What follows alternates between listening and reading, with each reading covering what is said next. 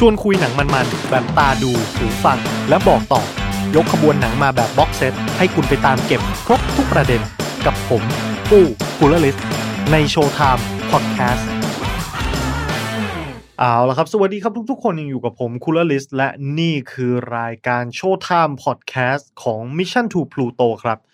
ในวันนี้นะภาพยนตร์ที่เราจะมาพูดคุยกัน เป็นภาพยนตร์ที่ผมเพิ่งดูจบไปสดสดร้อนร้อนๆนะแล้วก็ ลองทำโอเวอร์ดูมากๆ คือผมควรจะดูมันก่อนหน้านี้นานแล้ว แต่ได้ดูตอนนี้ก็ยังรู้สึกดีอยู่นะ ถ้าดูก่อนหน้านี้ก็ไม่รู้จะเป็นยังไงเหมือนกันนะ หนังเรื่องนี้นั่นก็คือลาลาแลนครับ เช่นเคย ก่อนที่เราจะเข้าไปพูดคุยถึงเนื้อหาของหนังเรื่องนี้ ใครที่ยังไม่เคยชมภาพยนตร์เรื่องนี้มาก่อน แล้วอยากจะได้รับอรรถรสของหนังเรื่องนี้ด้วยตัวเอง ก็ขอให้ หยุดพอดแคสต์ตอนนี้ไว้ แล้วก็ไปลองดูลาลาแลนกันให้เรียบร้อยก่อนนะครับ แล้วก็ค่อยกลับมาคุยกันในส่วนของคอมเมนต์เซ t ชันนะจ๊ะ เพื่อไม่ให้เป็นการเสียเวลานะฮะเรามาคุยกันกลับหนังเรื่องนี้กันเลยดีกว่า ถ้าจะให้ผมพูดสรุปสั้นๆ เนี่ยลาลาแลนมันเป็นหนังรักนะครับ เป็นหนังรักของชายและหญิงที่มีความรักต่อกัน และทั้งคู่ต่างก็กำลังเดินทางหาความฝัน นี่คือสโคปคร่าวๆของหนังเรื่องนี้เลยลาลาแลนเป็นหนังปี 2016 ในปัจจุบันนี้คือปี 2021 แล้วนะผมดูหนังเรื่องนี้ช้าไปประมาณ 5 ปี แต่ถึงอย่างไรก็ตามนี่เป็นหนังที่ถ้าผมให้คะแนนได้นะ นี่คือหนัง 10 เต็ม 10สำหรับผม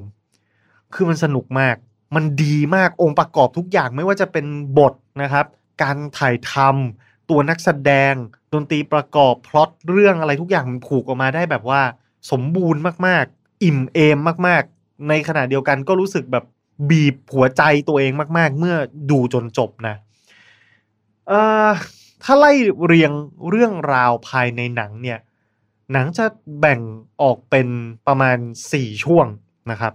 ตามฤดูกาลที่มนุษย์เราต้องเจอในแต่ละปีของทางฝั่งฝรั่งเขานะ ยุโรปตะวันตกอเมริกาอะไรแบบนี้ ก็คือจะมี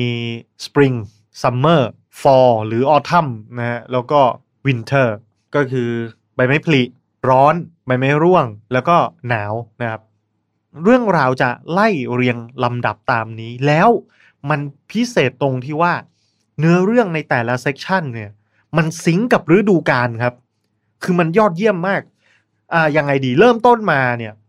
มันเป็นเรื่องราวของคนสองคนที่เราต้องติดตามตัวพระเอกและนางเอกเนี่ยนะ พระเอกแสดงโดยร a นกอสลิงในขณะที่นางเอกก็แสดงโดย Emma Stone ซึ่งผมรัก Emma Stone มาก ผมรักมันนานแล้วในหนังหลายๆ เรื่องที่เธอเล่น แล้วเรื่องนี้ก็ทำผมรักอีก ผู้หญิงอะไรก็ไม่รู้แบบน่ารักแล้วก็เป็นได้ทุกแนวทุกบทอะครับ คือใสได้ น่ารักได้ สวยได้เซ็กซี่ได้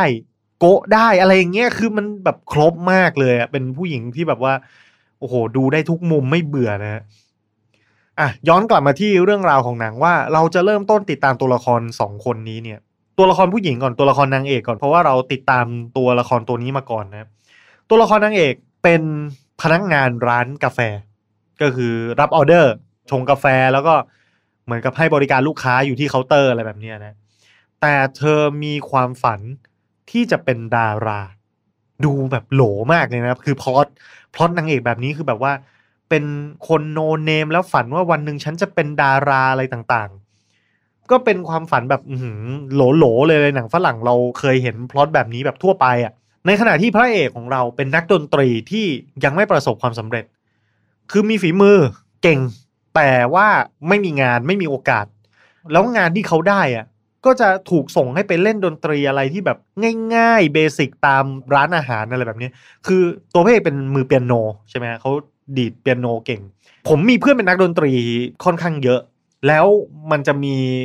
ช่วงชีวิตหนึ่งของนักดนตรีที่แบบ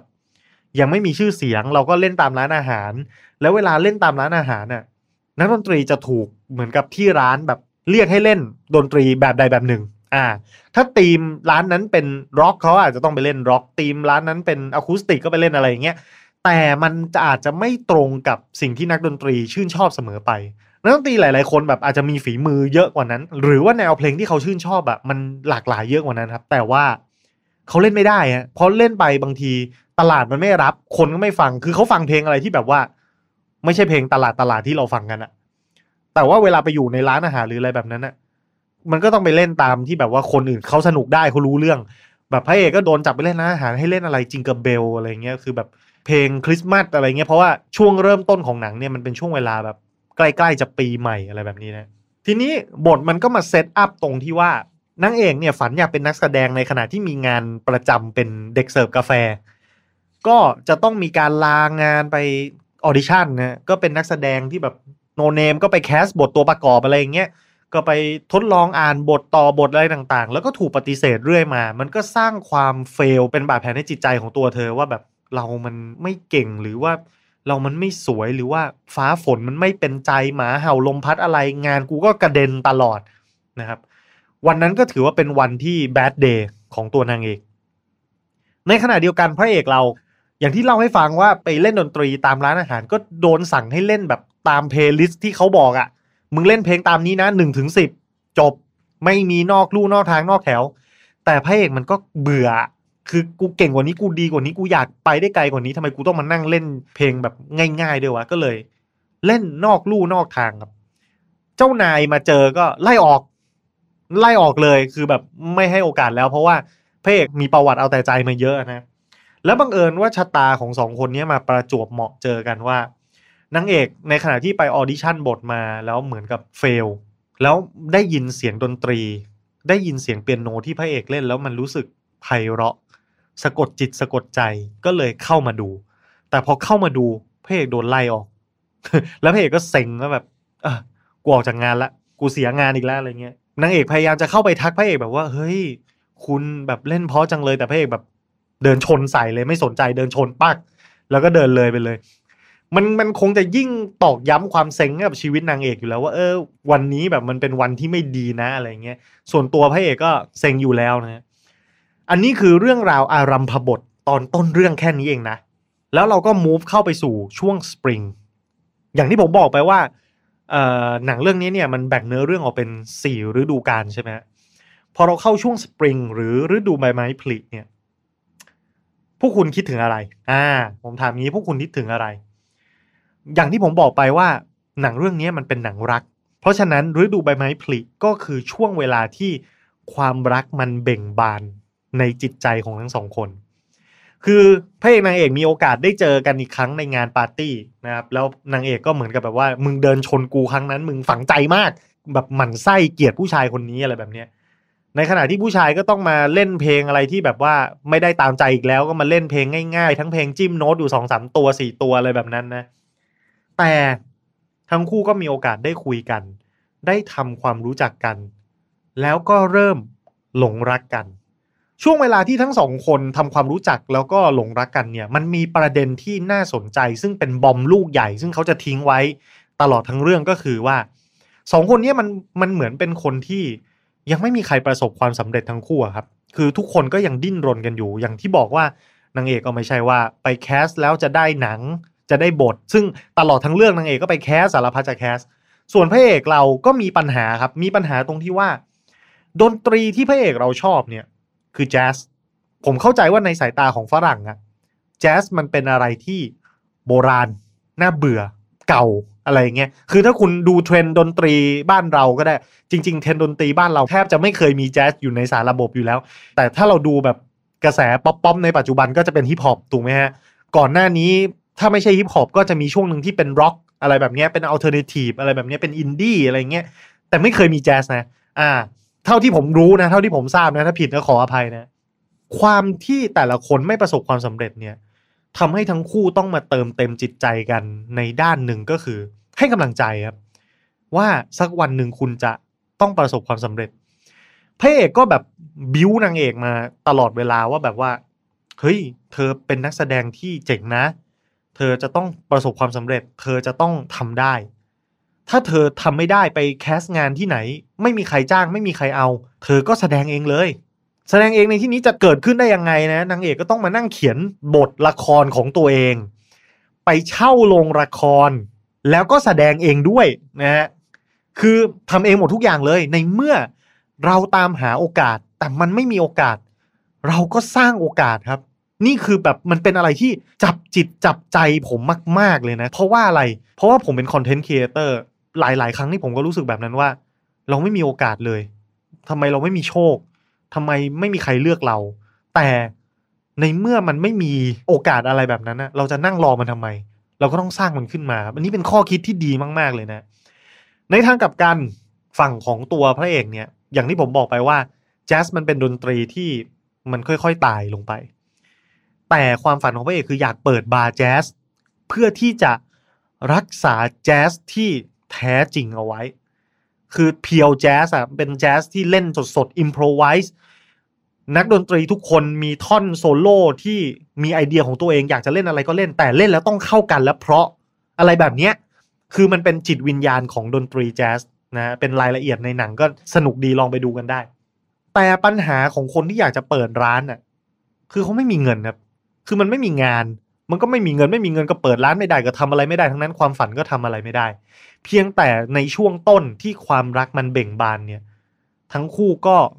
ใช้ความรักจุนเจือกัน ให้กำลังใจกัน แล้วก็เหมือนกับใบไม้ผลิบานทุกอย่างเป็นสีชมพูอยู่ในทุ่งลาเวนเดอร์ ทุกอย่างมันคงจะผ่านไปได้ด้วยดี มันก็ขยับเนื้อเรื่องเข้ามาอยู่ในช่วงที่สองนั่นก็คือซัมเมอร์ฤดูร้อน ในช่วงฤดูร้อนเนี่ยเป็นช่วงที่ความรักของทั้งสองคน เร่าร้อนรุนแรงตามบรรยากาศ คือทั้งคู่เริ่มเดทกันมีความรักที่ดูดดื่มนะก็ใช้ชีวิตแบบว่า สดใสเบ่งบาน แต่สุดท้ายแล้ววันหนึ่งปัญหาของทุกคนบนโลกนี้ก็มาถึง ก็คือความรักอย่างเดียวเนี่ย มันทำให้ชีวิตคู่มันอยู่รอดกันได้หรือเปล่า ในเมื่อพระเอกยังเป็นคนจนไม่มีเงินอยู่บ้านเช่า แล้วก็มีความรู้สึกว่าตัวเองเป็นผู้ชายทำไมดูแลผู้หญิงไม่ได้เวลาผู้หญิงโทรศัพท์คุยกับทางบ้าน แล้วพ่อแม่ผู้หญิงถามว่า แฟนตัวเองทำอะไรอยู่ก็บอกเป็นนักดนตรีตอกต่อยอะไรเงี้ยพระเอกมันรู้สึกไม่ดีอะผู้ชายมันรู้สึกไม่ดีอะตัวเองอะครับ รู้สึกแบบเชื่อทำไมกูกระจอกวะทำไมกูดูแลคนที่กูรักไม่ได้วะมันเป็นปมในจิตใจเขาครับ จนกระทั่งวันหนึ่งพระเอกไปเล่นดนตรีที่ร้านซึ่งนางเอกก็ไปนั่งเฝ้าด้วยนะไปอยู่ด้วยกัน หลังจากที่ลงมาจากเวทีมีเพื่อนคนรู้จักของพระเอกคนหนึ่งเดินมา บอกว่าเฮ้ย ไม่เจอกันนานนะมึงอะ เป็นมือเปียโนฝีมือดี มาเล่นวงกูไหมกูจ่ายตังค์ดีนะเพกก็แบบไม่เอาอะไม่อยากเล่นอะในหนังเนี่ยเหมือนกับให้เหตุผลอะไรไม่แน่ชัดนะครับ หรือหรือผมอาจจะดูเก็บรายละเอียดไม่ดีเองหรือเปล่าไม่รู้อะผมดูรอบเดียวนะแต่อารมณ์ด้วยความประมาณว่า วงดนตรีของเพื่อนพระเอกคนนี้ มันเป็นวงที่ไม่ได้เล่นแจ๊สที่แท้จริง ไม่ได้เล่นแจ๊สที่แท้จริงคืออะไร คือมันเป็นดนตรีลูกผสม คือมันเหมือนกับแบบว่าสมัยนี้มันจะมี synth-pop ก็คือเป็นเพลงป๊อปแต่มีเสียงดนตรีสังเคราะห์เข้ามา อันนี้ก็เหมือนกัน คือเป็นแจ๊สที่มีฮิปฮอป R&B แล้วก็มีดนตรีเสียงวิดวิดแบบเสียง synchronize เสียงดนตรีสังเคราะห์เข้ามารวมกันเหมือนกัน ซึ่ง พอพระเอกเข้าไปได้สัมผัสพระเอกก็งงแบบ นี่มันเพลงเหี้ยอะไรเนี่ย มันไม่ใช่แจ๊สที่กูอยากเล่นนี่นาอะไรเงี้ยแต่ด้วยความจนนะไม่มีทางเลือก แล้วก็วงเขาก็จ่ายดีจริงๆนะก็ต้องยอมทำครับ เพราะว่ามันได้ตังค์แล้วปัญหาก็มาเกิดขึ้นในช่วงออทัมซึ่งเป็นช่วงที่ฤดูใบไม้ร่วงของฝรั่งเนี่ย มันมักจะเป็นตัวแทนของความโศกเศร้า ความเสียใจ ความเหงา ความว้าเหวนะ เรื่องที่เกิดขึ้นก็คือ เมื่อตัวพระเอก ได้งานเป็นนักดนตรีในวง แล้ววงมันก็เริ่มประสบความสำเร็จ เขาก็ต้องไปออกทัวร์อะไรต่างๆ นานา มีหน้าที่รับผิดชอบตามวงอ่าออกทัวร์เสร็จก็มาเข้าห้องอัดเพื่อทำอัลบั้มอะไรแบบเนี้ยคือมันจะเป็นวนลูปแล้วไม่มีวันหยุด คือทั้งสองคนก็เลยห่างเหินกันไม่ได้เจอหน้ากันเลย ในขณะที่นางเอกของเราก็ทำตามคำให้กำลังใจของพระเอกอะว่าผมเชื่อมั่นว่าคุณต้องเป็นนักแสดงที่ดี คุณต้องทำได้ คุณสร้างโอกาสได้ด้วยตัวเองนางเอกก็ ลาออกจากงานที่เป็นพนักงานร้านกาแฟ แล้วมาเขียนบทละครด้วยตัวเอง ใช้เวลาเขียนบททั้งวันทั้งคืน เตรียมความพร้อมที่จะแสดงทำให้ทั้งคู่ไม่ได้เจอกันเลย แล้วปัญหามันก็เกิดเมื่อคนเราไม่ได้เจอกัน มันก็มีความเหงาเข้ามา มันก็มีความไม่เข้าใจกันเกิดขึ้นเข้ามา ทั้งสองคนก็มาทะเลาะแตกหักกันบนโต๊ะอาหาร คือมันเหมือนกับว่า สาเหตุที่ทุกอย่างมันเปลี่ยนไปทั้งสองคนไม่ได้รักกันเหมือนเดิมเนี่ย เพราะว่า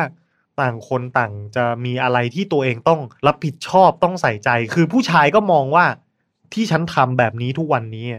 เพราะฉันอยากจะดูแลเธอได้ไง ฉันนึกว่าเธออยากให้ฉันทำแต่ผู้หญิงก็บอกว่างานของมึงอะ มึงไม่ได้ชอบด้วยซ้ำมึงไปเล่นดนตรีอะไรก็ไม่รู้ที่มึงไม่ได้เชื่อมั่นน่ะ แล้วไหนความฝันที่ว่ามึงอยากจะเปิดร้านอาหาร แล้วทำแบบเนี้ยเมื่อไหร่มึงจะเปิดร้านเล่นดนตรีสดของตัวเองได้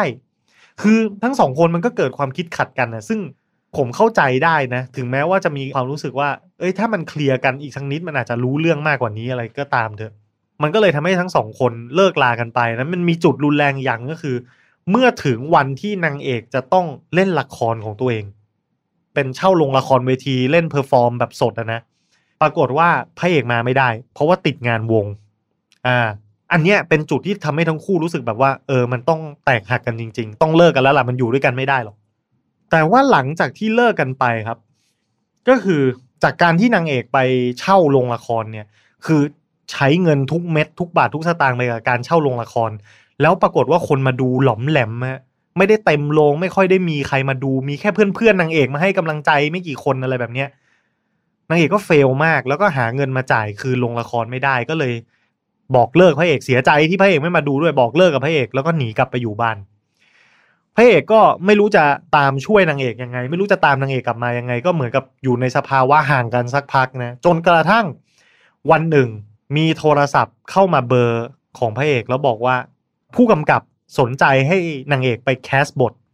เพราะว่าผู้กำกับคนนี้ไปดูรอบที่นางเอกแสดงสดละครของตัวเองแล้วชอบ แล้วอยากให้นางเอกเนี่ยไปแคสบทนี้จริง ๆ เพระเอกเราก็เลยขับรถไปบ้านนางเอก เพื่อไปรับนางเอกกลับมาแคส คือผมอยากจะบอกว่าตรงเนี้ยฉากซีนเนี้ยที่พระเอกกับนางเอกเจอกันหลังจากที่เลิกกันไปอะครับ แล้วมันมีการพูดให้กำลังใจ เพราะว่าพระเอกเอาข่าวมาบอกว่าเฮ้ยมึงกำลังจะได้งาน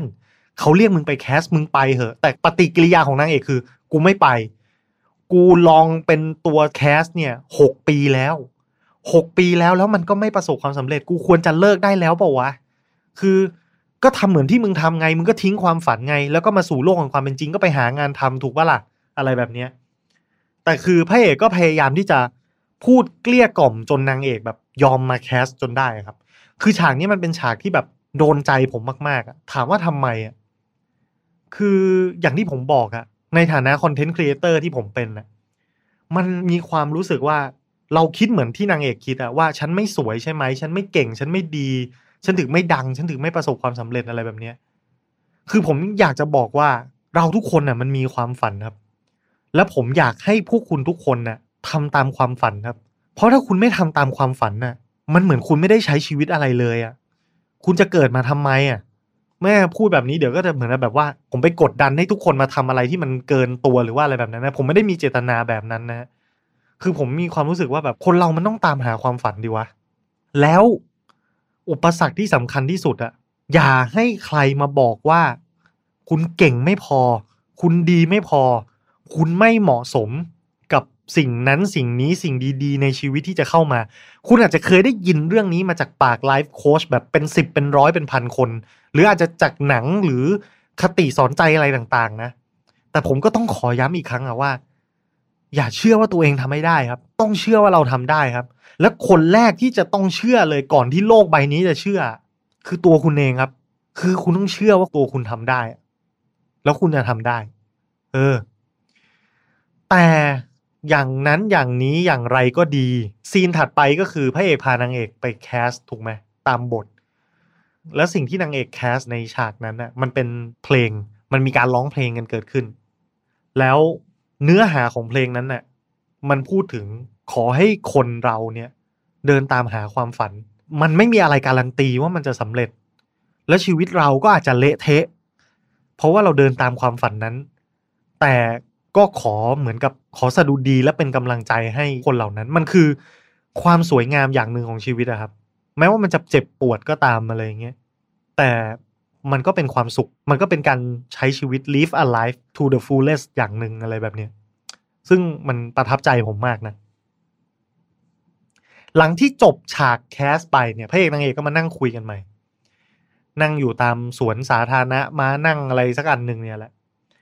แล้วก็พระเอกก็บอกว่า เธอต้องได้บทนี้แน่นอน ผมมั่นใจ ฉันรู้ ฉันอยู่ในวงการ ฉันรู้ว่าต้องได้ ทรงเนี้ยมันต้องได้ แล้วนางเอกก็เหมือนกับแบบก็ยังแบบยังไม่ค่อยเชื่อว่าได้จริงเหรอวะ